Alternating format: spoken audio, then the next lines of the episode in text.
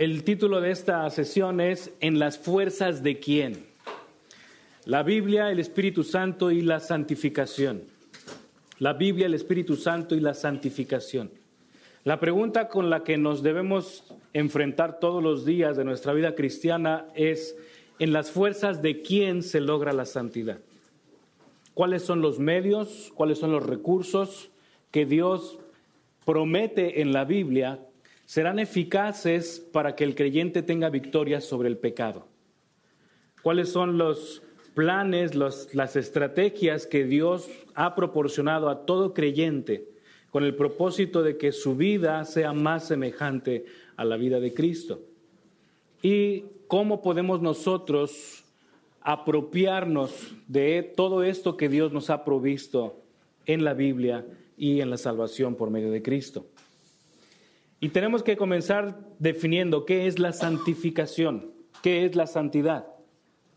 Santidad, en su sentido más simple, todos lo conocemos como estar apartado del pecado o apartado para Dios. Y es correcto, es correcto, pero el sentido bíblico, el sentido más específico en la Biblia de la santidad, de acuerdo a textos como Isaías capítulo 6, es estar reservado, estar reservado de manera exclusiva para Dios.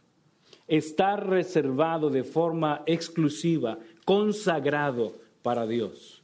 Eso es la santidad. Apartar algo para el servicio exclusivo de Dios. Si usted, por ejemplo, va al Antiguo Testamento, en el libro de Éxodo, a partir del capítulo 21 en adelante, y usted lee la descripción que Dios da sobre los utensilios del tabernáculo, que Dios le dice a Moisés qué tiene que construir y cómo los tiene que construir, Dios es bastante específico en señalar que esos utensilios perdón, no son para uso común. Y ese es un término importante en el Antiguo Testamento, no son para uso común. No son utensilios que usted puede utilizar para tomar la merienda, tomar el desayuno o tomar un snack. Los utensilios del tabernáculo eran utensilios dedicados para algo en particular, un solo servicio.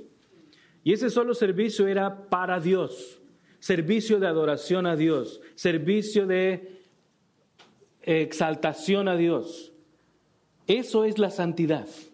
Santidad significa que alguien es consagrado, es dedicado, es dirigido, es ocupado para algo en concreto. Y cuando se aplica al cristiano, el cristiano es apartado principalmente para adorar a Dios. Usted conoce el texto en el Evangelio de Juan capítulo 4, versículos 24 en adelante. Dios busca adoradores de qué tipo? Adoradores que adoren en espíritu y en verdad, consagrados, dedicados para esa tarea, no para un uso común, no para un uso común, sino un uso exclusivo, particular de Dios. Otra forma en la que podemos entender la santidad en términos de nuestra propia experiencia es que la santidad es un proceso. La santidad es un proceso, la santificación es algo progresivo, es algo que Dios está haciendo de manera constante en la vida del creyente. Desde el momento en que Dios salva al cristiano, en ese momento comienza un proceso a través del cual la persona va siendo cada vez más semejante a Cristo. Va siendo cada vez más semejante a Cristo en su carácter, va siendo cada vez más semejante a Cristo en su comportamiento, va siendo cada vez más semejante a Cristo en su adoración, en su servicio, en su pensamiento, en el proceso de su pensamiento. El creyente cada vez, cada día debe parecerse más a Cristo. Eso es la santificación, que va creciendo de manera progresiva no instantánea, y vamos a hablar en un momento de esto. El creyente va creciendo de manera progresiva para ser más como Cristo.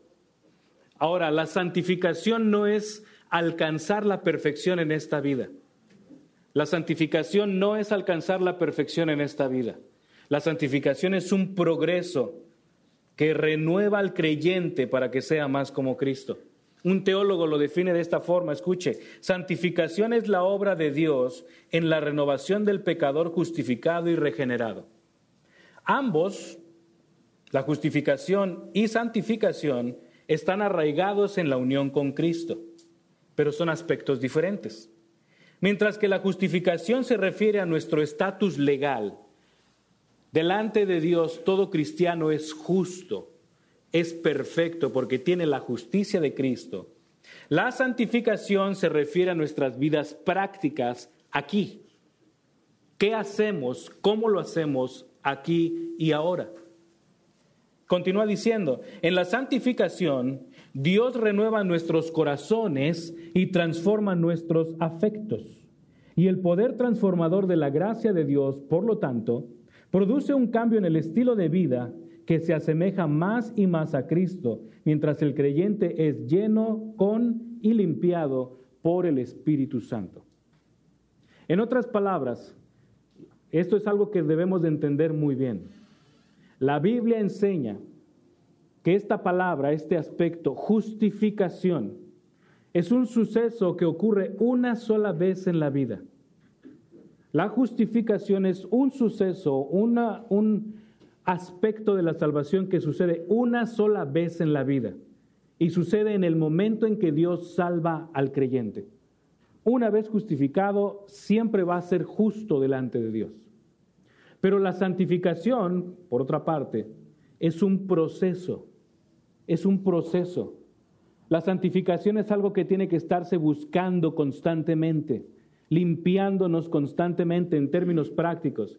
Si bien es cierto que Dios ve como perfecto al cristiano, debido a que el cristiano cree en Cristo y debido a que Dios ve a Cristo en nosotros, en términos prácticos, aquí, seamos honestos, no nos sentimos tan santos como quisiéramos luchamos con la pereza, luchamos con envidia, luchamos con diferentes aspectos de nuestra vida. Es el pecado.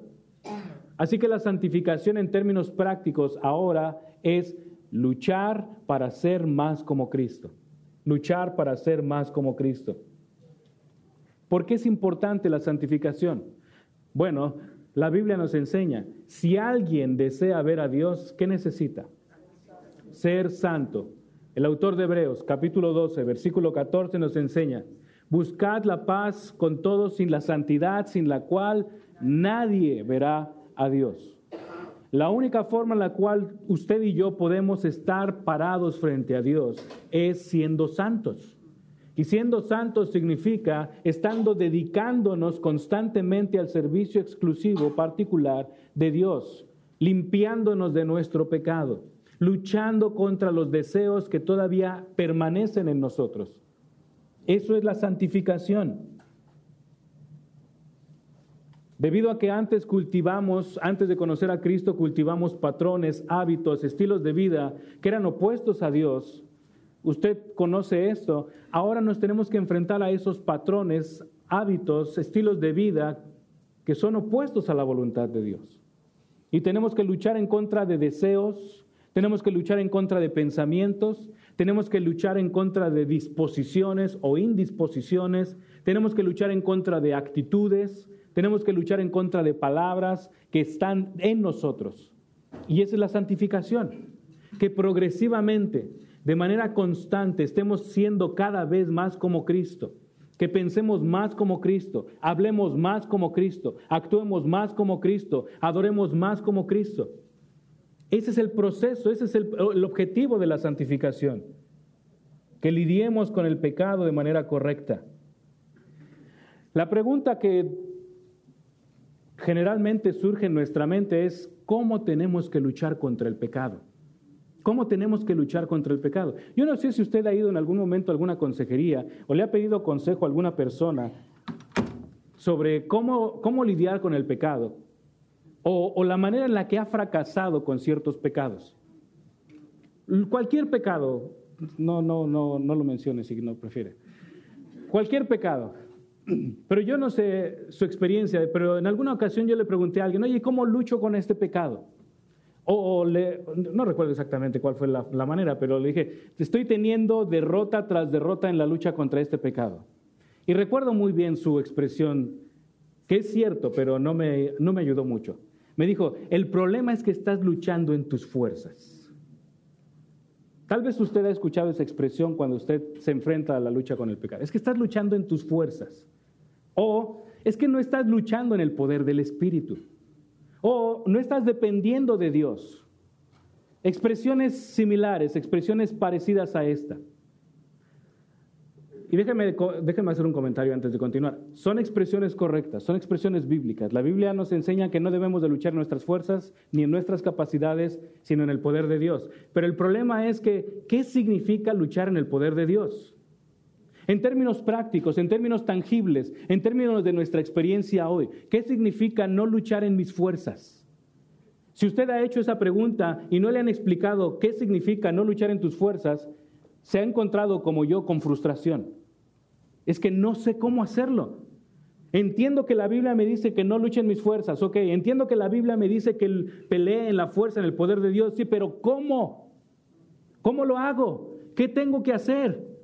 Específicamente, de manera concreta, ¿qué pasos, qué, qué proceso debo de, llevar con la finalidad de luchar en contra del pecado? Así que mi propósito en esta mañana es responder estas preguntas. ¿Qué significa luchar en tus fuerzas? Entender lo que, a lo que nos referimos cuando decimos no pelees en tus fuerzas. Y segundo, ¿qué significa luchar en el poder del Espíritu Santo? ¿Qué significa luchar en el poder del Espíritu Santo? ¿Cómo podemos tener victoria sobre el pecado al entender estos conceptos, estas ideas, que otra vez son bíblicas? Eh, el apóstol Pablo, por ejemplo, habla en Romanos capítulo 8 haz morir las obras de la carne por el Espíritu. Entonces la pregunta que vamos a contestar es, ¿qué significa esto? ¿Qué significa esto? Y antes de meternos a estas preguntas, quiero hacer algunos comentarios aclaratorios sobre la santificación.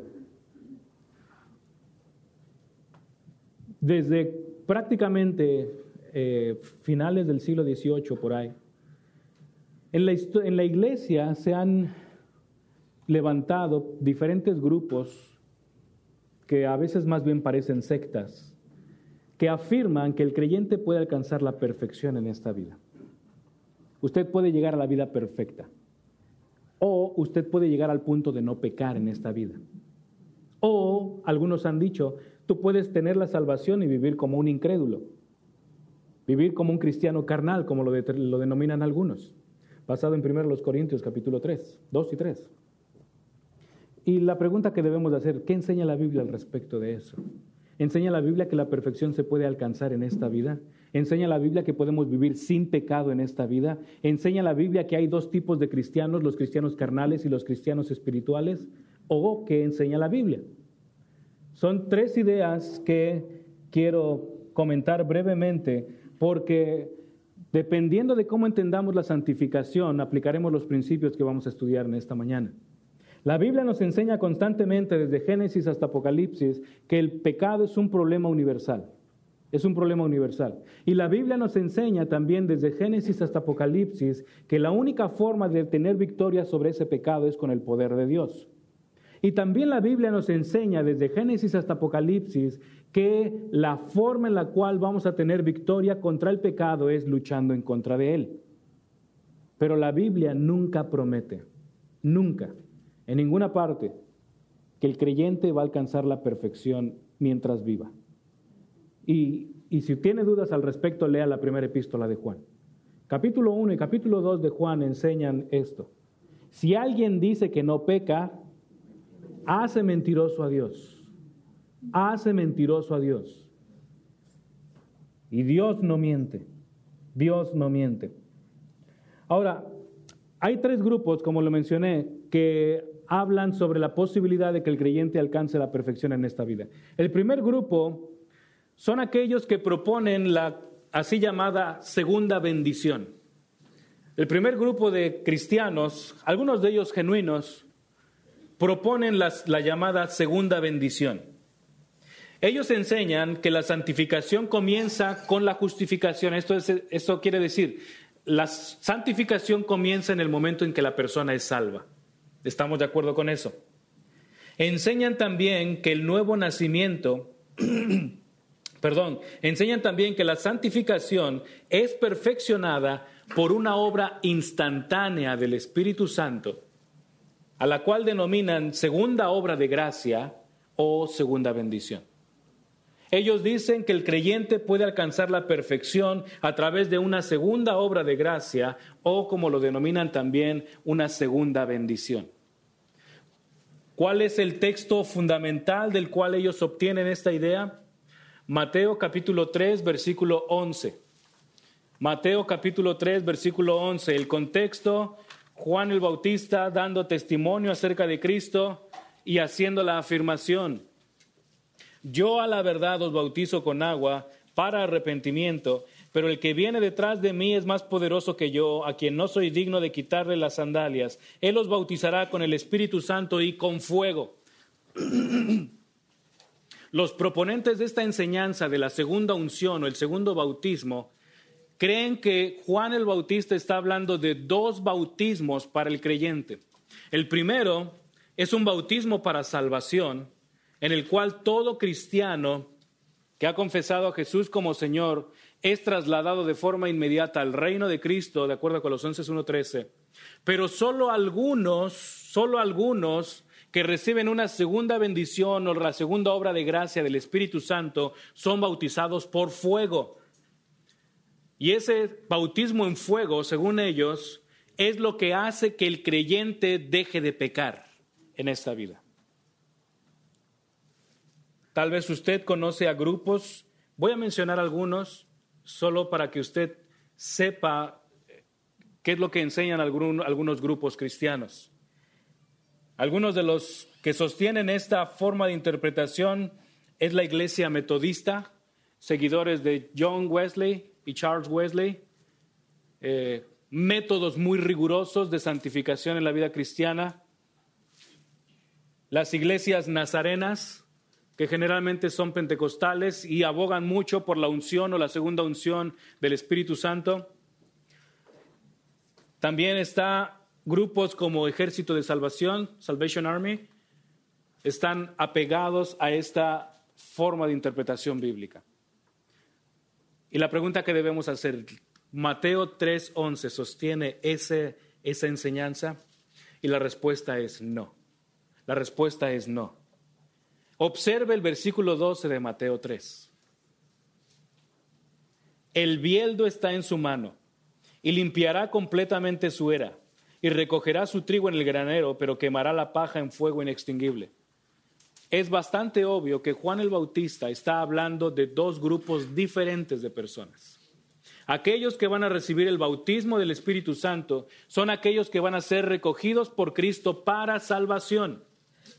Pero aquellos que van a recibir el bautismo del Espíritu Santo, en Mateo capítulo 3, el bautismo con fuego es un bautismo de juicio, no es un bautismo de salvación. No está prometiendo una segunda unción para los que creen en Cristo. No está prometiendo un, un cristianismo más alto, más espiritual, más perfecto que otros que pueden vivir en en un estado carnal.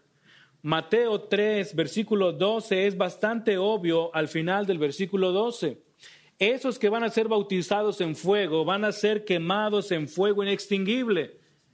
Y eso es una señal ineludible de juicio. En la Biblia, cuando se habla de fuego inextinguible, fuego que no se apaga, se, se refiere al infierno. Se refiere al infierno.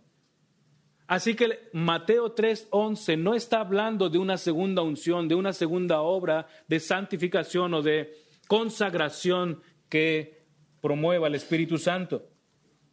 De hecho, a lo largo de la Biblia, en todas las epístolas, sin excepción, particularmente en Pablo se enseña, fuimos bautizados una sola vez por el Espíritu Santo.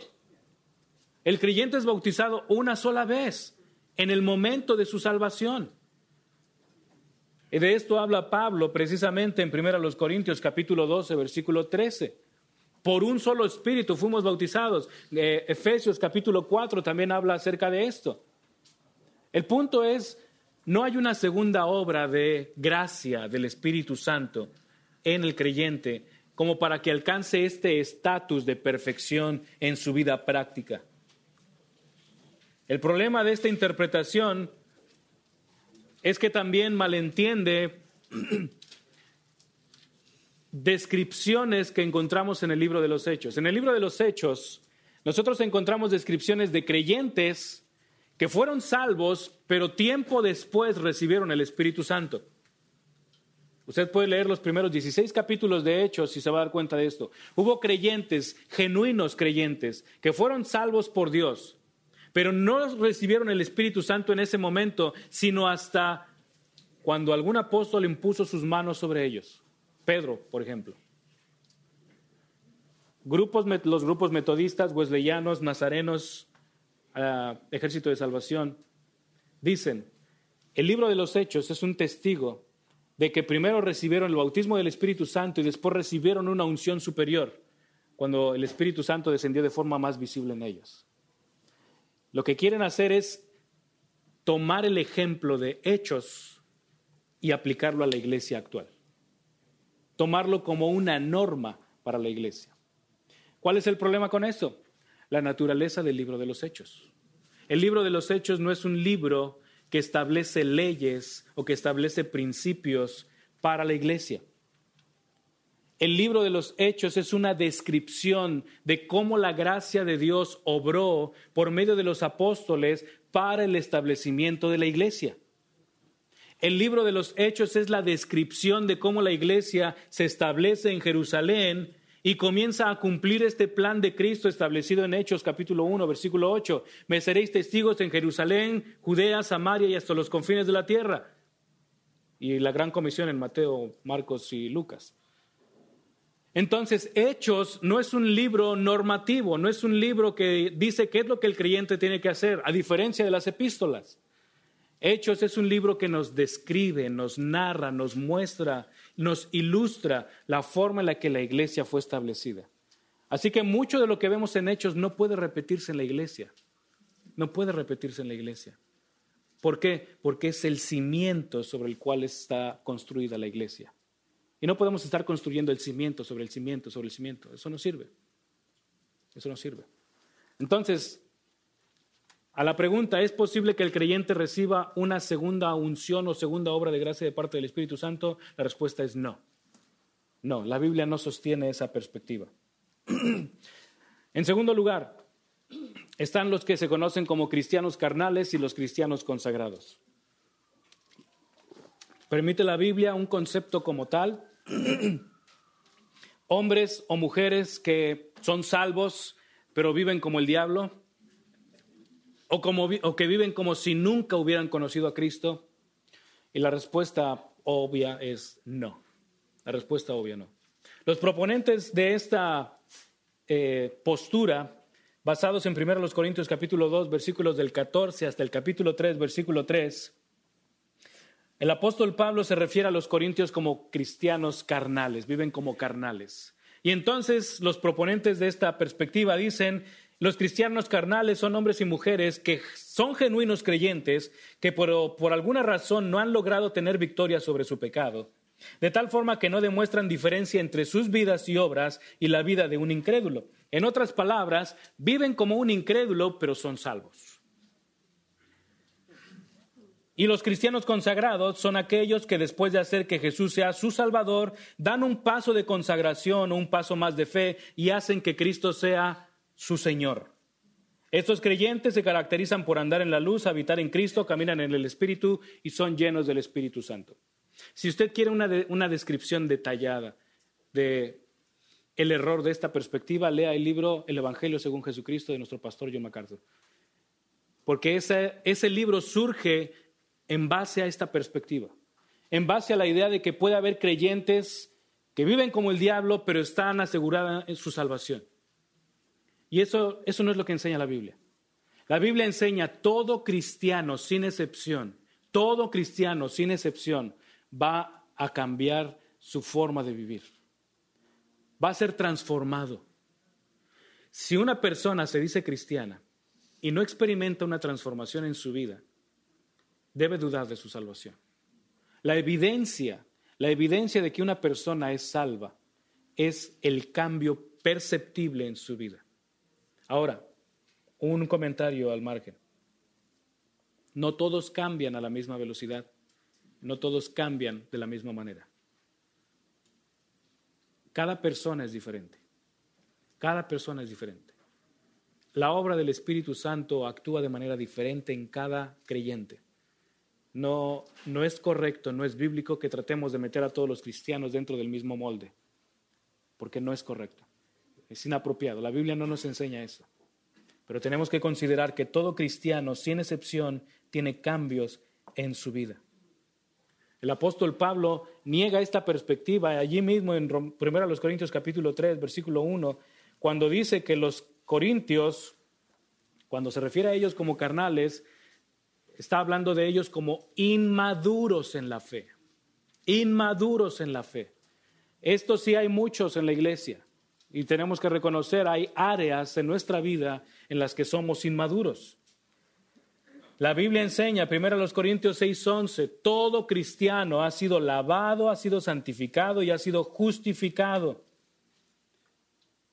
La Biblia nunca enseña dos categorías de cristianos, cristianos comunes y corrientes o más corrientes que comunes y cristianos supercristianos. La Biblia no enseña esas categorías no enseña categorías de santidad, enseña niveles de santidad, pero no categorías de santidad. Son dos términos diferentes, dos términos diferentes. Entonces, si usted quiere más detalles de esta perspectiva, lea el libro del pastor MacArthur, los dos libros, el Evangelio según Jesucristo y el Evangelio según los apóstoles. Esos dos libros ilustran el error de esta perspectiva.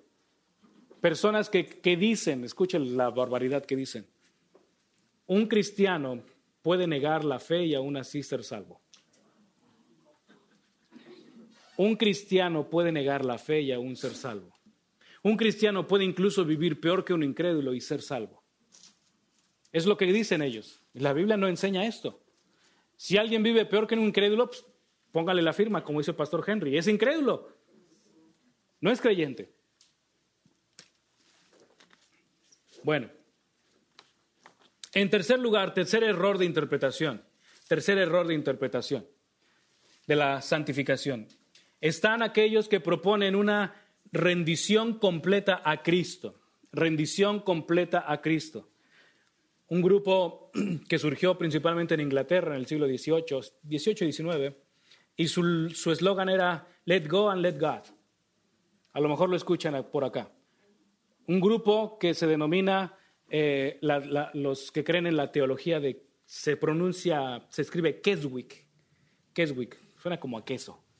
Pero Keswick es una región en Inglaterra, donde se reunieron algunas personas, inicialmente de los metodistas, aquellos que creen que se puede alcanzar la perfección en esta vida, y propusieron que el creyente puede llegar a esa posición de perfección si da un paso, si da un paso de consagrarse a Cristo.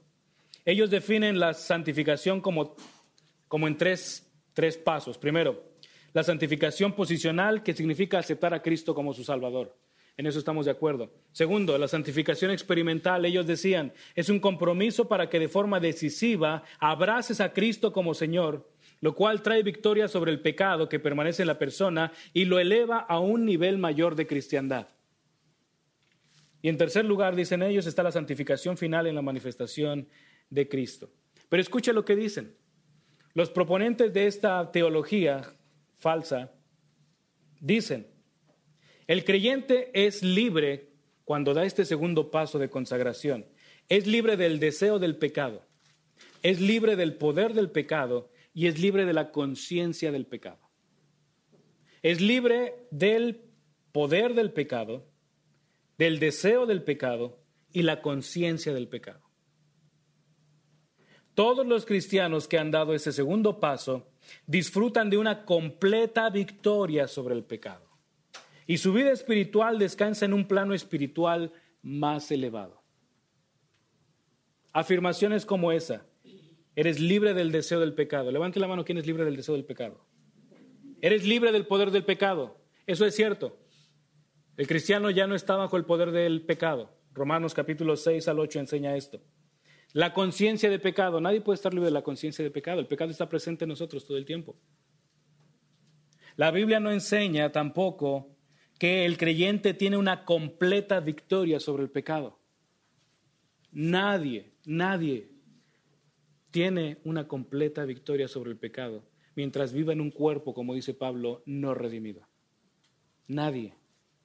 Pablo, Romanos capítulo 7, versículo 23, 24, creo que es el 23, dice, miserable hombre de mí, ¿quién me librará de este cuerpo de muerte? Si él, siendo el apóstol Pablo, que era el que podríamos pensar tiene todo para decir yo estoy en este nivel de santidad, dice, soy un hombre miserable por el pecado que está en mí.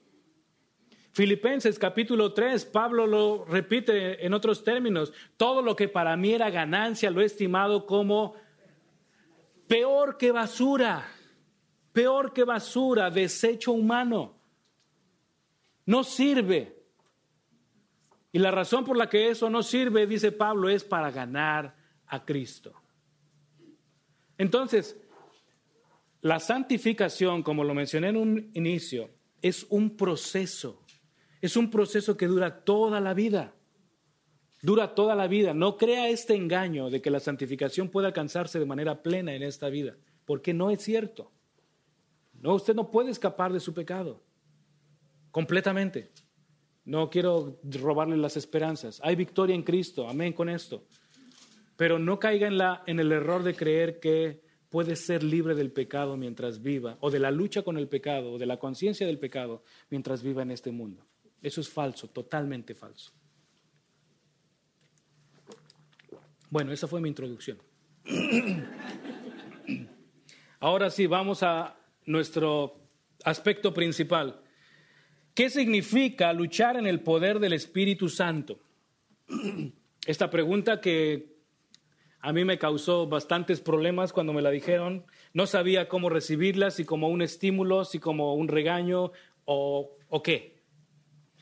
Entonces, vamos a considerar primero qué significa luchar en el poder del Espíritu y en segundo lugar, después de responder esta pregunta, vamos a considerar qué significa luchar en tus propias fuerzas.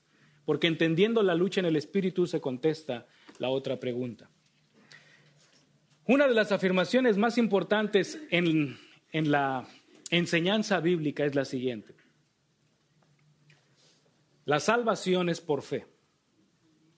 La salvación es por fe.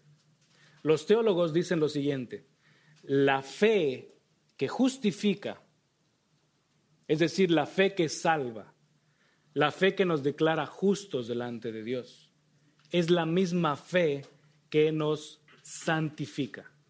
Es la misma fe que de manera progresiva nos va haciendo cada vez más semejantes a Cristo. Para entender qué significa luchar en el Espíritu, tenemos que entender qué es la fe y cómo tenemos que ejercitar esa fe. Si no entendemos qué es la fe, no podemos vivir en santidad. Si no entendemos la fe y lo que Dios permite o trae por medio de la fe, no podemos tener victoria sobre el pecado. Así como la salvación es por fe, Efesios capítulo 2, versículos del 8 al 10, porque por gracia sois salvos por medio de la fe, así también la santificación viene por medio de la fe. Es por medio de la fe que tú y yo somos santificados. El problema no es si somos santificados o no por medio de la fe, sino la pregunta fundamental es, ¿dónde está puesta tu fe? Esa es la pregunta fundamental. Si quieres entender lo que significa luchar en el poder del Espíritu, tienes que responder la pregunta, ¿dónde está mi fe? ¿Dónde está tu fe? ¿Cuál es el objeto de tu fe? ¿En qué estás creyendo? ¿En quién estás creyendo? ¿Qué es lo que estás creyendo? ¿Qué cosas estás creyendo? ¿Estás creyendo verdades o estás creyendo mentiras? O medias verdades que al final son mentiras. El asunto fundamental con el que tenemos que lidiar es qué es aquello en lo cual estás depositando tu confianza. Porque si no identificamos qué es aquello en lo cual estamos depositando nuestra confianza, no podemos luchar en el poder del Espíritu Santo. No podemos. Busque Colosenses capítulo 1. Déjame ilustrar este esta enseñanza de que la fe que justifica o la fe que salva es la fe que también santifica. Colosenses capítulo 1.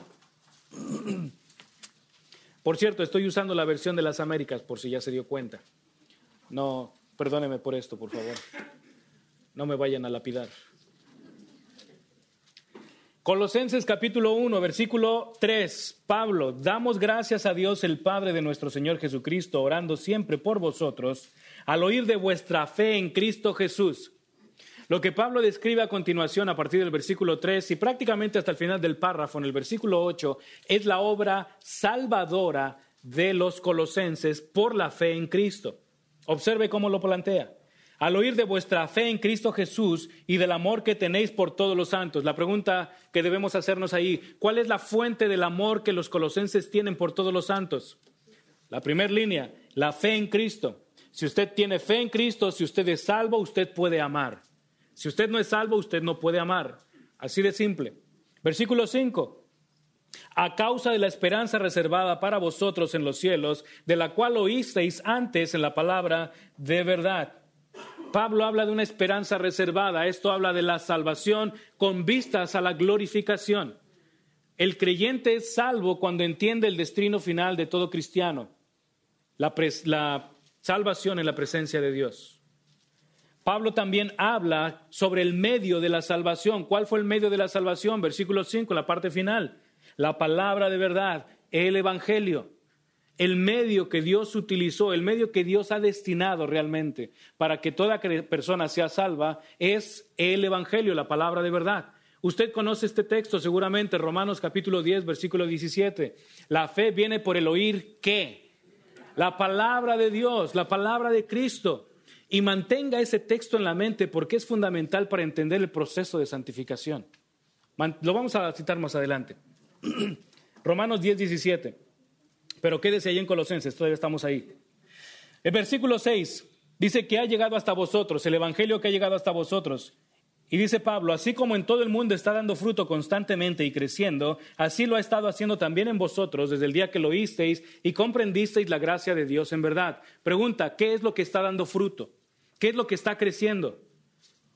No es su fe, no es su amor, lo que está creciendo es el Evangelio.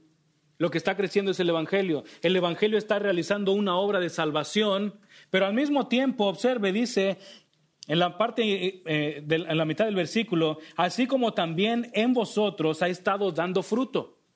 Esa palabra, fruto, se refiere a la santificación.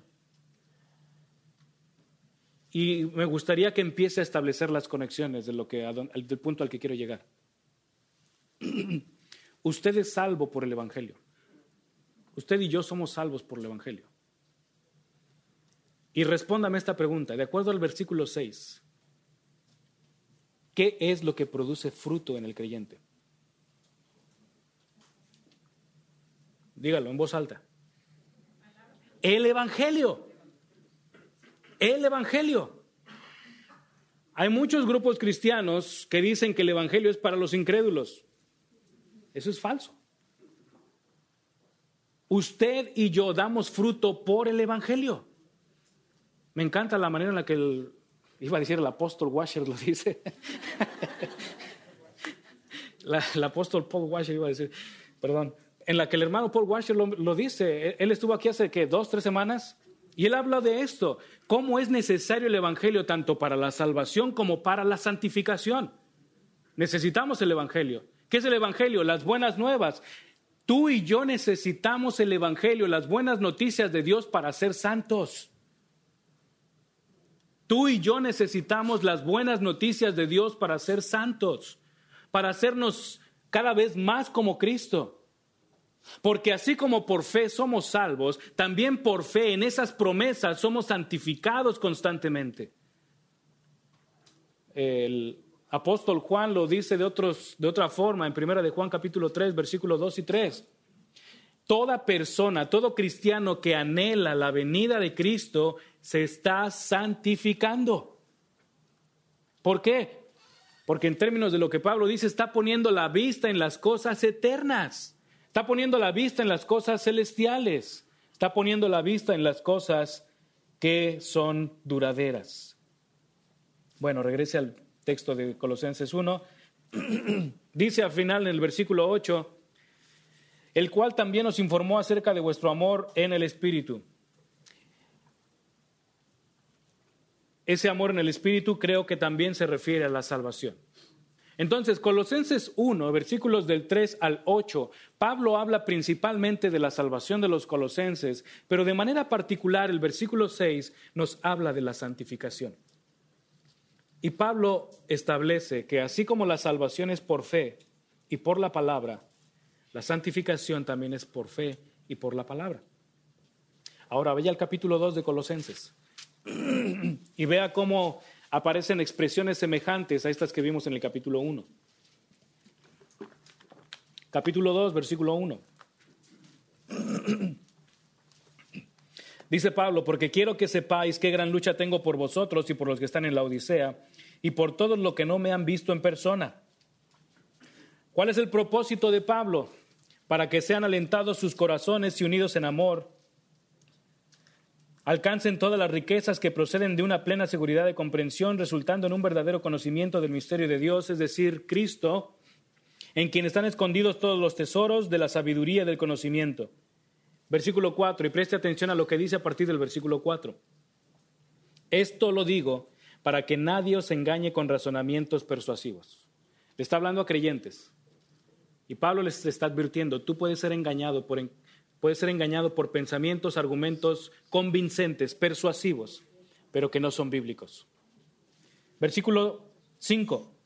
Porque aunque estoy ausente en el cuerpo, sin embargo, estoy con vosotros en espíritu, y vea esa expresión, regocijándome al ver vuestra buena disciplina y la estabilidad de vuestra fe en Cristo.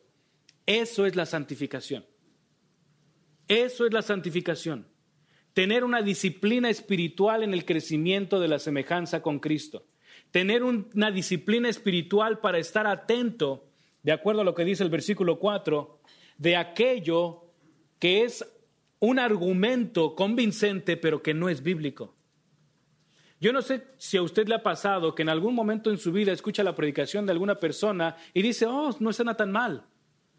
Y después de algunos meses o algunas semanas se da cuenta, oye, eso que pensé que no estaba tan mal está terrible. Bueno, inicialmente suenan como razonamientos persuasivos, versículo 4. Pero cuando usted tiene una disciplina espiritual de estar mirando el texto bíblico y de acuerdo a lo que dice la, la parte final del versículo 5, tener una fe estable en Cristo, usted no va a ser engañado.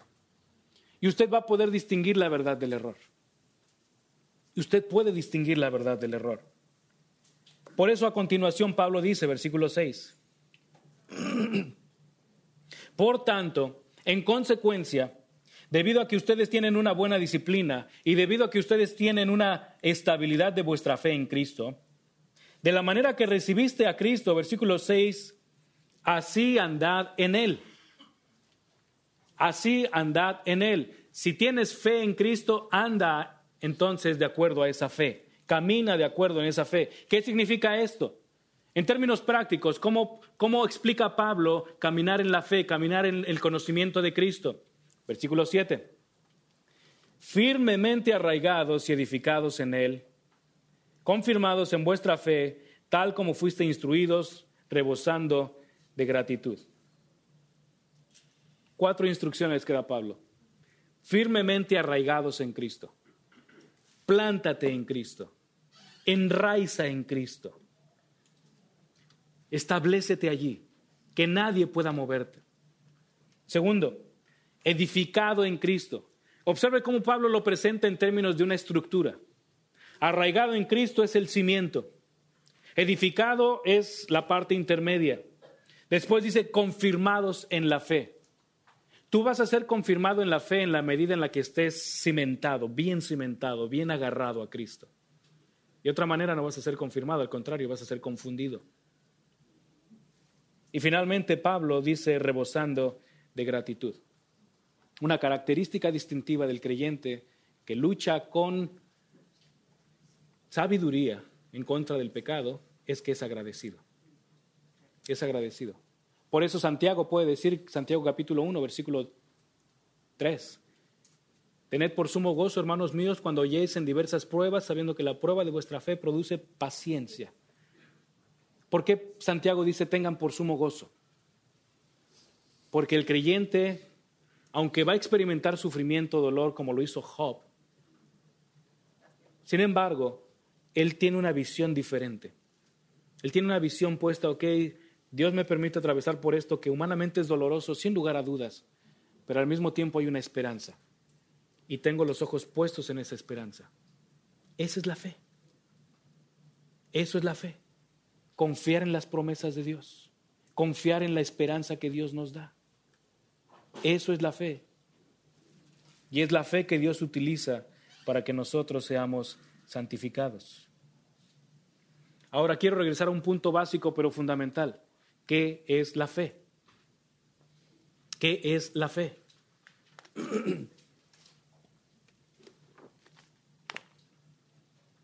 En términos simples, la fe es tener una confianza plena en quién es Dios. Los términos más fundamentales, tener fe significa tener una confianza plena en quién es Dios. Y podríamos, podríamos decir lo siguiente también. Tener una confianza plena en Dios significa confiar en las palabras de Dios. Confiar en las palabras de Dios. Que lo que usted lee, lo acepta, lo cree, lo abraza. Segundo, confiar en las advertencias de Dios. Entender que las advertencias de Dios son advertencias de un Padre amoroso que, que busca tu bien, que te ama, y que te va a disciplinar cuando sea necesario, de acuerdo a Hebreos capítulo 12, porque te ama. Y la disciplina la va a utilizar como un medio para que crezcas más a la imagen de Cristo. Y en tercer lugar, tener plena confianza en Dios es confiar en sus promesas. Confiar en sus promesas. Confiar en que lo que Dios ha dicho lo va a cumplir. Promesas como ninguna condenación hay para los que están en Cristo Jesús. Romanos capítulo 8, versículo 1. Promesas como la protección que Dios provee para todos aquellos que vienen a Cristo. Al que viene a mí yo no le echo fuera, dice el Señor Jesucristo. Es una promesa. La fe es creer, tener plena confianza, tener la certeza de que Dios va a cumplir lo que ha dicho. Eso es la fe. Usted puede leer Hebreos capítulo 11. Es más, vamos a Hebreos capítulo 11. Déjame ilustrarlo solamente de manera breve, porque es muy importante que entendamos la fe si es que queremos luchar por el Espíritu.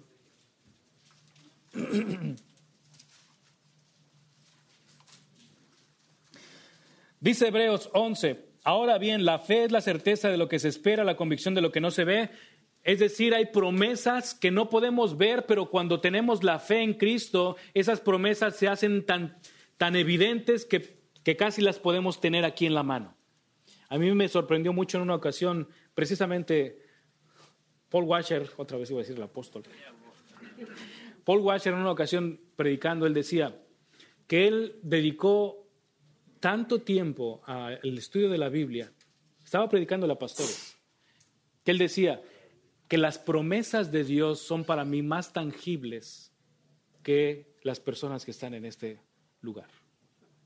Las promesas de Dios son tan claras, tan evidentes para el creyente que está creyendo, confiando, satisfaciéndose en Dios, que no importa las circunstancias que estén a su alrededor.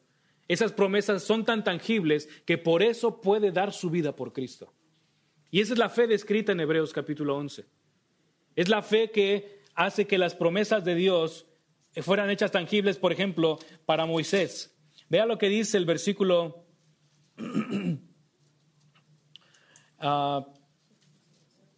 24. Por la fe Moisés cuando nació fue escondido por sus padres durante tres meses, cuando vieron que era un niño hermoso y no temieron el, edicto del rey. Por la fe Moisés cuando era ya grande rehusó ser llamado hijo de la hija de Faraón. Y vea el versículo 25. Prefiriendo, escogiendo antes ser maltratado con el pueblo de Dios que gozar de los placeres temporales del pecado. Moisés lo tenía todo, por, como dicen por ahí, servido en una charola de plata. Sin embargo, él comprendió que la esperanza en Dios era más preciada, de mucho más valor que lo que el pecado puede ofrecer. Por eso dice el versículo 25, prefirió ser maltratado con el pueblo de Dios que rendirse a los placeres del pecado. Versículo 26, vea, considerando como mayores riquezas el oprobio de Cristo que los tesoros de Egipto, porque tenía la mirada puesta en dónde? En la recompensa. Eso es fe. Eso es fe. Moisés, así como todos los santos del Antiguo Testamento, creyeron en Dios. Eh, Génesis capítulo 15, un capítulo fundamental para el desarrollo de la historia bíblica. Abraham creyó a Dios y Dios se lo tomó como justicia. ¿Cómo sabemos que Abraham creyó a Dios? Bueno, lea Génesis 12. Sal de tu tierra, de entre tu parentela, a un lugar que no conoces, a un lugar que no conoces. No sabes dónde está, no sabes cómo vas a vivir, no sabes qué, qué te vas a encontrar. Tu responsabilidad es ve a la tierra de Canaán. Abraham obedeció, obedeció. Eso es fe. Eso es fe tener confianza en las palabras de Dios, tener confianza, plena certeza de que Dios va a cumplir lo que ha dicho, tener la certeza de que lo que Dios dice es veraz. Otros lo proponen de esta manera. Fe es estar satisfechos con todo lo que Dios es y promete ser para nosotros por medio de Jesucristo. Por ejemplo, la Biblia nos promete que Cristo va a ser Salvador. ¿Cristo es Salvador? Es Salvador. La Biblia promete que Cristo va a ser consolador. Isaías capítulo 9. ¿Cristo es consolador? Claro. Juan capítulos 14 al 16 hablan de esto. ¿Cristo es protector? ¿Cristo es proveedor? ¿Cristo es un juez justo? ¿Cristo es abogado? Eso es fe. Abrazar estas promesas, abrazar lo que Dios afirma que es y que nos da por medio de Cristo. Fe es abrazar a Jesús en cada una de las funciones que se le describen en la Biblia. Así como abrazas a Cristo como Salvador, tienes que abrazarlo como Señor. No puedes dejar de lado este aspecto de la fe. Por eso estamos en contra de aquellos que dicen que hay el cristiano carnal y el cristiano no tan carnal. Eso es antibíblico. No es correcto bíblicamente. Entonces, lo que quiero enfatizar aquí es que la lucha por en el poder del Espíritu significa que creemos lo que Dios dice acerca de sí mismo. Luchar en el Espíritu es creer lo que Dios dice acerca de sí mismo. Luchar en el Espíritu es confiar en las promesas y bendiciones de Dios. Luchar en el Espíritu es confiar en las promesas y bendiciones que Dios nos da por medio de Jesucristo. Por ejemplo, la Biblia nos llama a confiar en que Dios va a obrar a favor de nosotros. Isaías capítulo 64. Dios va a obrar a través del creyente y a favor del creyente. La Biblia nos dice que Dios cuida de su pueblo. Primera de Pedro 5:7. Dios no nos deja, no nos desampara. La Biblia nos enseña que debemos confiar en que Dios va a proveer todo lo que necesitamos. Filipenses capítulo 1, perdón, capítulo 4, versículo 19. La Biblia nos enseña también que Dios fortalece a los nos fortalece en los desafíos que tenemos. Isaías capítulo 40, versículo 10. Me gusta la forma en la que John Piper lo expresa. Él dice, la fe es dejar de esforzarnos. La fe es dejar de esforzarnos para ganar la aprobación de Dios y demostrar nuestra valía y méritos. La fe es descansar en las promesas de la gracia de Dios, de colmarnos de bondad y misericordia todos nuestros días. Eso es la fe. Eso es la fe. Tenemos que creer. ¿Por qué? Porque por gracia, por medio de la fe, sois salvos. Confianza en el sacrificio de Cristo. Confianza en la suficiencia de Cristo. Ahora, hay una pregunta que debemos de plantearnos. Si la salvación es por fe, la santificación es por fe, ¿por qué el creyente es tan frecuentemente vencido por el pecado? ¿Por qué nosotros somos derrotados constantemente por el pecado? ¿Por qué es que tenemos tantas derrotas por el pecado con el que luchamos diariamente? Si la santificación es por la fe y tener fe es algo quizá no tan complejo, ¿qué nos hace que sea tan difícil ejercitar esta fe? Y déjame dar cuatro respuestas a esto. Hay cuatro razones por las cuales, aunque tenemos fe, no tenemos victoria como quisiéramos sobre el pecado. Cuatro razones. Primera razón, porque somos orgullosos. Primera razón, somos orgullosos. El orgullo del creyente no le permite recibir la gracia de Dios, sino que siempre estamos buscando ayudar a Dios. Queremos contribuir a nuestra santificación. Queremos contribuir a nuestra eh, salvación. Por eso hay tanta gente que se opone a la doctrina de la elección. Somos orgullosos. Queremos contribuir, queremos estar involucrados, queremos tener un poquito, quizá un 1% de participación en nuestra santificación, en nuestra salvación. Primer razón por la cual no tenemos victoria sobre el pecado es por nuestro orgullo. Nuestro orgullo. Segundo lugar, al mismo tiempo tenemos un sentido de autosuficiencia. Autosuficiencia. Si alguien nos quiere instruir, ¿qué le decimos? No. Yo soy Juan Camaney. Como dicen por ahí, aquí solo mis chicharrones truenan. No permitimos que alguien nos ayude. Si recibimos una exhortación, incluso el simple término exhortación ya lo vemos como algo espantoso. Alguien nos dice, te exhorto, no, cruz, cruz, que se vaya el diablo. Lo vemos como algo casi satánico, en lugar de verlo como algo útil para nosotros. La exhortación es buena, la Biblia nos llama, Hebreos capítulo 10, exhórtense mutuamente a fin de que nadie deje de congregarse como algunos tienen por costumbre. Es, una, es un llamado para todo cristiano. No solo es un llamado de los pastores, no solo es un llamado de los maestros, no solo es un llamado de los diáconos, es un llamado general para toda la iglesia. En tercer lugar, y creo que este es el punto fundamental por el cual tenemos derrotas por el pecado somos incrédulos respecto a Dios y sus promesas. Somos incrédulos respecto a Dios y sus promesas. El creyente duda constantemente de lo que Dios ha dicho en las Escrituras. El creyente duda constantemente de lo que Dios ha dicho, ha afirmado, ha prometido en las Escrituras. Dudamos de la seguridad del perdón. Dudamos de la provisión de Dios para vencer el pecado. Dudamos de la provisión diaria de Dios para nuestro sustento. Ahí nos estamos tronando los dedos.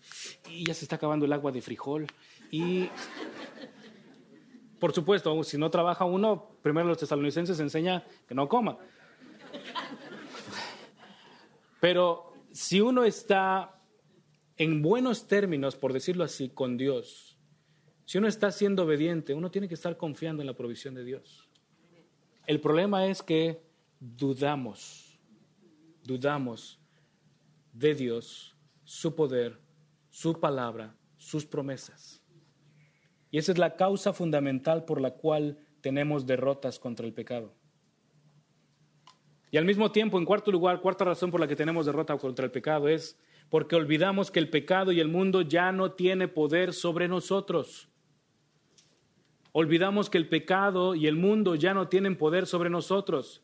Cuando tenemos un pecado que es bastante fuerte en nosotros, ¿qué es lo que tendemos a decir? Es que no puedo quitármelo de encima. Es que es más fuerte que yo. claro, es más fuerte que tú, el pecado es más fuerte que nosotros. Por eso Dios le dice a Pablo, segundo a los Corintios capítulo 12, bástate en mi gracia. No eres tú, no es la iglesia, lo que te santifica es Dios. El poder de Dios está en la Biblia, no en ti. Pero si tú eres salvo, tienes al Espíritu Santo en tu interior. Y dudamos en ocasiones de esto. El problema fundamental por el cual no luchamos en el poder del Espíritu es porque dudamos del poder del Espíritu. Esa es la causa fundamental. Dudamos del poder de la provisión de Dios en la Escritura. Luchar en el poder del Espíritu, como lo mencioné, significa confiar en todo lo que Dios nos ha dicho en la Biblia. Ahora, hay otro aspecto que tenemos que abordar y voy a ir más rápido porque se está acabando el tiempo. Otro aspecto que tenemos que abordar. Si hablamos de una lucha en el Espíritu, la pregunta es, ¿quién es el enemigo? Yo sé cuál es la respuesta fundamental que nosotros damos. El enemigo es el pecado. Estoy de acuerdo. La Biblia nos enseña que el creyente tenemos tres grandes enemigos. Eh, la última vez que dije esto, al final del sermón alguien se me acercó y me dijo, debo de corregirte. Tú dices que los tres grandes enemigos que están en la Biblia son Satanás, el mundo y el pecado. Pero esta persona me dijo, yo te propongo que sean Satanás, el pecado y la suegra.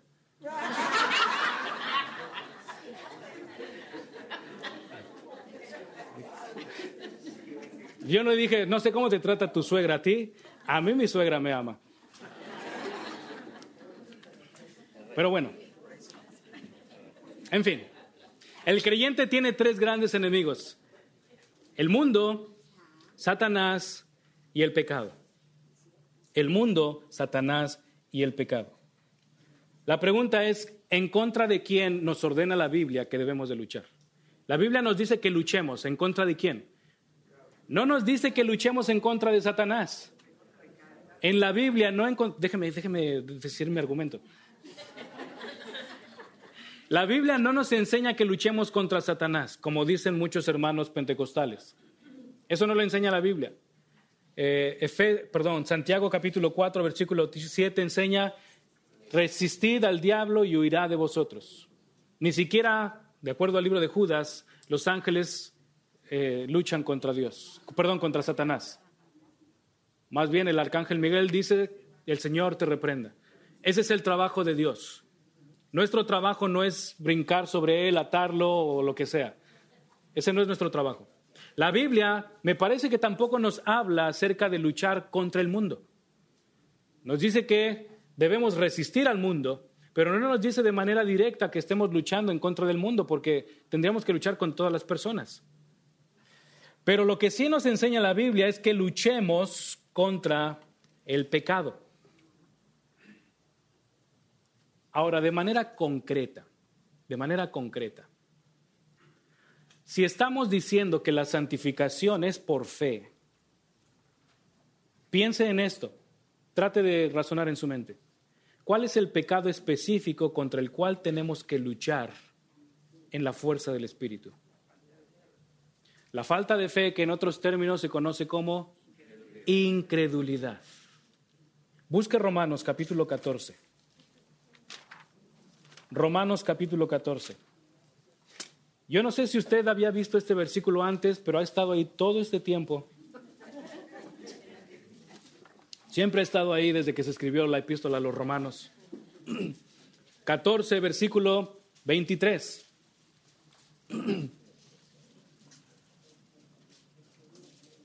Dice lo siguiente, pero el que duda, si come, se condena, porque no lo hace por fe. Y vean lo que dice en la parte final del versículo 23. Todo lo que no procede de fe es pecado. Todo lo que no procede de fe es pecado. Si en sí mismo dudar de Dios es pecado. Dudar de lo que Dios es trae más pecado a nuestra vida. Así que la batalla del cristiano es en contra de la incredulidad. Nuestra batalla es en contra de la incredulidad. ¿Recuerda usted al padre de este joven endemoniado allí en el libro de Marcos capítulo 9? El Señor Jesucristo estuvo en el monte, se transfiguró frente a tres de sus apóstoles, a los discípulos, Pedro, Jacobo y Juan. cuando desciende está una multitud ahí luchando, argumentando con los discípulos y viene este hombre y le dice, Señor, si puedes hacer algo, ayúdanos. Y Cristo le reprende, ¿cómo si es posible? Al que cree, todo le es posible. Y, y me encanta la expresión de este hombre. Dice, creo, ayúdame contra mi incredulidad. Y esa tiene que ser nuestra oración todos los días. Dios, ayúdame contra mi incredulidad. Estoy frente a un pecado. Dios, ayúdame a creer en las promesas que tenemos en Cristo. Ayúdame a creer la fuerza que proviene de ti por medio del Espíritu. Ayúdame a abrazar la esperanza. Esa es la lucha en el poder del Espíritu creer las promesas de Dios, abrazar las promesas de Dios, rendirnos a lo que Dios dice en su palabra. ¿Y cómo vamos a conocer esas promesas? ¿Cómo vamos a conocer la esperanza? ¿Cómo vamos a conocer el plan de Dios? Lea la Biblia, estudie la Biblia, léala, haga lo que Dios le ordenó a Josué capítulo 1 versículo 8. Este libro de la ley no se apartará de ti sino que meditarás en él día y noche para que estés listo para hacer todo lo que en él está escrito. No es por tus fuerzas, no es por tus fuerzas, no es por tu voluntad, es el poder del Espíritu. Pero hermanos, el Espíritu necesita la palabra de Dios en ti para que ésta actúe. Por eso Romanos 10, 17 dice cómo viene la fe.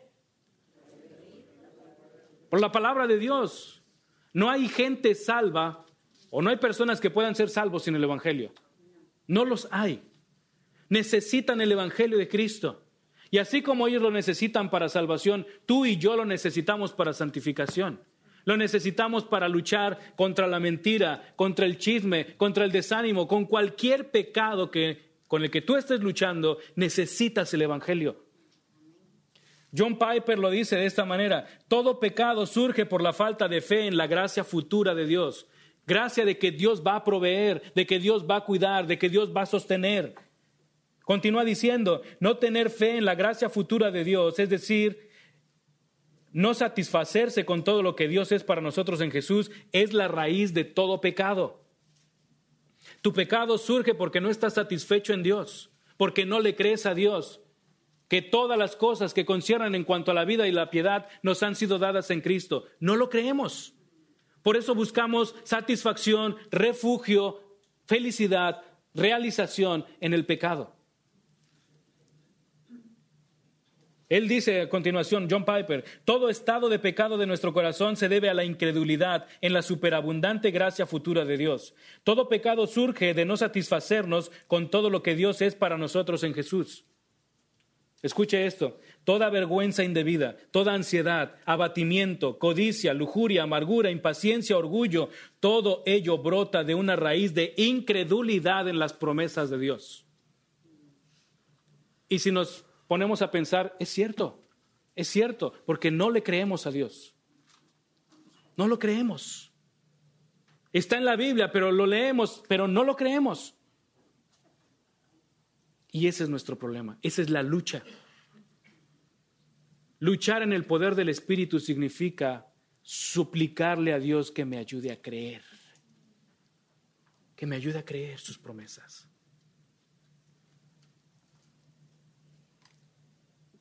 La ausencia de fe da lugar solo a motivos y acciones de pecado. Piper dice algo más. Lo que no surge de nuestra satisfacción en Dios y por la dirección de Dios y para la gloria de Dios está desprovisto de Dios y es pecado. Y es pecado. Lo que no surge de nuestra satisfacción en Dios y por la dirección de Dios y para la gloria de Dios está desprovisto de Dios y es pecado poner la confianza, y esto usted lo sabe, lo hacemos todos los días. Ponemos la confianza en personas, objetos, sentimientos, pensamientos, circunstancias, actividades. Confiamos más en lo que nosotros creemos que es correcto o que nos va a dar una seguridad inmediata en lugar de confiar en Dios. Cuando usted hace todo esto que acabo de mencionar, confiar en cualquier cosa excepto en Dios, usted está luchando en sus fuerzas. Eso es luchar en tus fuerzas.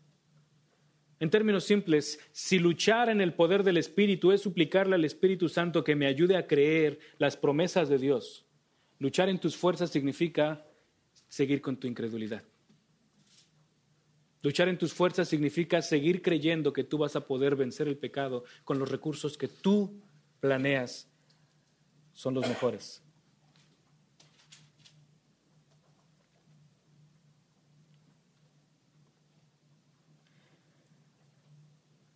Déjeme darle algunos lineamientos sobre cómo podemos estar atentos en la lucha por la santidad de nuestra vida. Tengo algunos puntos que mencionar. Primero, Espero que se esté grabando por si usted quiere después escuchar esto. Usted tiene que estar alerta, comprender que la santidad es una batalla que se, que se pelea todos los días. La santidad es una, una batalla que se pelea todos los días, desde el momento en que se levanta hasta el momento en que se acuesta. Segundo, debe entender la seriedad de la batalla. No es un juego, no es estar jugando a la guerra como los niños. Es una batalla y me gusta la manera en la que lo explica John Piper. Es una guerra peor que la Tercera Guerra Mundial. En tercer lugar, debes desarrollar una correcta perspectiva del pecado. Si no entiendes la naturaleza, el poder, la influencia del pecado, no vas a poder tener victoria sobre él. Punto siguiente, debes conocer tus tentaciones. Debes conocer tu pecado y anticipar cuándo se presentan tales tentaciones cuando estar en, en, ciertas circunstancias, con ciertas personas, con ciertos momentos, en ciertos lugares. Debes de estar atento a tu entorno para que estés preparado. Una de las razones fundamentales por la cual sucumbimos ante el pecado es porque no nos preparamos para pelear. No nos preparamos para pelear. Creemos que las cosas van a surgir así como de la nada, de manera espontánea. La Biblia no, no nos habla de esa manera. Pablo utiliza mucho la metáfora de correr la batalla por la fe. Correr como en un maratón es una carrera de larga distancia, no es una carrera de velocidad, es de resistencia, preservación. A continuación, debes desarrollar nuevos hábitos y patrones en tu estudio personal de la Biblia. La forma en la que tú puedes medir tu santificación es la medida en la que amas o desprecias la Biblia. Puedes tener una Biblia y no leerla. Y necesitamos orar, por supuesto. A continuación, debes abrazar y confiar en las promesas de Dios, el perdón de pecados, la liberación del pecado, la liberación del poder e influencia de Satanás, y recordar que no hay condenación para el creyente. Punto siguiente, debes entender que la batalla es para toda la vida. No dura solamente una semana, dos semanas, un año, dos años, dura toda la vida durante toda tu existencia. Debes de recordar también tu nueva posición en Cristo. Si recuerdas cuál es tu posición en Cristo, es posible que venzas el pecado con mayor facilidad. Otro punto importante, permanece en la iglesia. Permanece en la iglesia. ¿Sabes por qué? Porque somos un cuerpo. Somos un cuerpo, no somos órganos independientes, somos un cuerpo y la iglesia necesita para edificarse mutuamente. Después, medita frecuentemente en el sacrificio de Cristo en la cruz.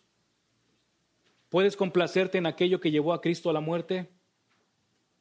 ¿Debes complacerte en aquello que llevó a Cristo a la muerte, tu pecado? Ataca a la raíz del pecado. Sé honesto. Identifica cuál es el pecado. Ponle nombre y apellido de ser posible. Identifícalo. Aunque inicialmente puedes andar por las ramas no sabiendo cuál es la raíz, Pídele a Dios en oración que te ayude a identificar cuál es la raíz del pecado. Punto siguiente, sé hostil hacia el pecado. No lo acaricies, no es una mascota. No es una mascota. Juan Owen decía esto, si tú no matas al pecado, el pecado te va a matar a ti. Punto final, protege tu fe y tu mente. Protege tu fe y tu mente. Si la santificación viene por la fe, tienes que proteger tu fe. Y la manera de proteger la fe es creyendo las promesas que Dios nos da en la Escritura. Y solo una mención muy rápida de formas en las cuales podemos luchar en nuestras fuerzas. Formas en las cuales podemos luchar en nuestras fuerzas. Primero, podemos luchar en nuestras fuerzas desde una perspectiva mística. ¿Qué significa esto? La creencia de que de alguna forma sobrenatural e instantánea o mágica realmente, Dios nos va a librar del pecado con el que estamos luchando. Esto enfatiza los elementos que están a nuestro alrededor en lugar de enfatizar el poder de Dios. En segundo lugar, tener una actitud de contemplación pasiva. Hay muchos que buscan la santidad con los brazos cruzados y las piernas relajadas. La santidad nunca se encuentra de esa manera. La santidad en la Biblia es una batalla de todos los días. La idea errónea, promovida en parte por grupos como los que mencioné hace un momento, que dicen que tú puedes alcanzar la perfección en esta vida, de que el creyente ya no debe hacer nada, sino dejar por completo todo en las manos de Dios en su lucha contra el pecado, es falsa. Esta perspectiva malinterpreta la responsabilidad del creyente en su santificación. Pablo lo dice, Filipenses capítulo 2, versículos 12 y 13. No, ese es el 1.6. Busquen, déjenlo leo mejor, no, les voy a dar la versión de José Carlos Martínez. Ocupaos en vuestra salvación con temor y temblor. Ocúpense en vuestra salvación con temor y temblor. No, no, Pablo no está diciendo debe de estar con los brazos cruzados y pasivo. Esto no lo está diciendo. En tercer lugar, la nueva era o superación personal. El pensamiento de que Dentro de ti está la respuesta y el poder necesario a todas las tentaciones de tu vida. Ese es el pensamiento de la nueva era. La nueva era te dice, tú tienes a un Dios dentro de ti. Tienes que encontrar el punto de equilibrio para que hagas salir ese Dios y entonces puedas resolver todos tus conflictos a tu alrededor. En cuarto lugar, y este es muy común, moralismo. Es la búsqueda de cumplir la voluntad de Dios por medio de reglas que se concentran en el comportamiento sin prestar mucha atención a la condición del corazón. Su enfoque está en tratar de salvar su alma por medio de la, obediencia a ciertas reglas. Si quiere ver una explicación ampliada de esto, lea los cuatro evangelios y preste atención a los fariseos. Ese es el moralismo. Y finalmente, en quinto lugar, programas de recuperación. Hay iglesias en México que, por ejemplo, han adoptado de manera general programas de recuperación como los 12 pasos de Alcohólicos Anónimos. Cuando uno busca pasos o estrategias como esos programas de recuperación, está negando y rechazando la suficiencia de la escritura. Pablo nos dice, 2 Timoteo capítulo 2, versículo, perdón, capítulo 3, versículo 16, toda la escritura es inspirada por Dios y útil para enseñar, redarguir, corregir e instruir en justicia, a fin de que el hombre de Dios sea perfecto, preparado, equipado para toda buena obra. Entonces, espero haber resuelto la pregunta de qué significa luchar en el poder del Espíritu. Significa luchar por la fe. Si usted quiere recursos para más estudiar a fondo, tenemos uno ligero y uno un poco más pesado. Este lo puede leer en un día. Se llama Quiero cambiar. Ayuda, quiero cambiar. Un manual muy bueno, muy simple, pasos o explicaciones muy, muy concretas. Ayuda, quiero cambiar. Autor Jim Neuheiser. Si quiere puede acercarse al final para que lo vea. Solo que no se lo lleve, por favor. Y el otro, mi favorito, Gracia Venidera, John Piper. 31 capítulos, usted lo puede leer en un mes. Mucho, mucho de lo que yo dije en esta mañana está aquí. Realmente esto ah, para mí ha sido una bendición tremenda haberlo leído. Les sugiero que lo lea. Bueno, que Dios les bendiga.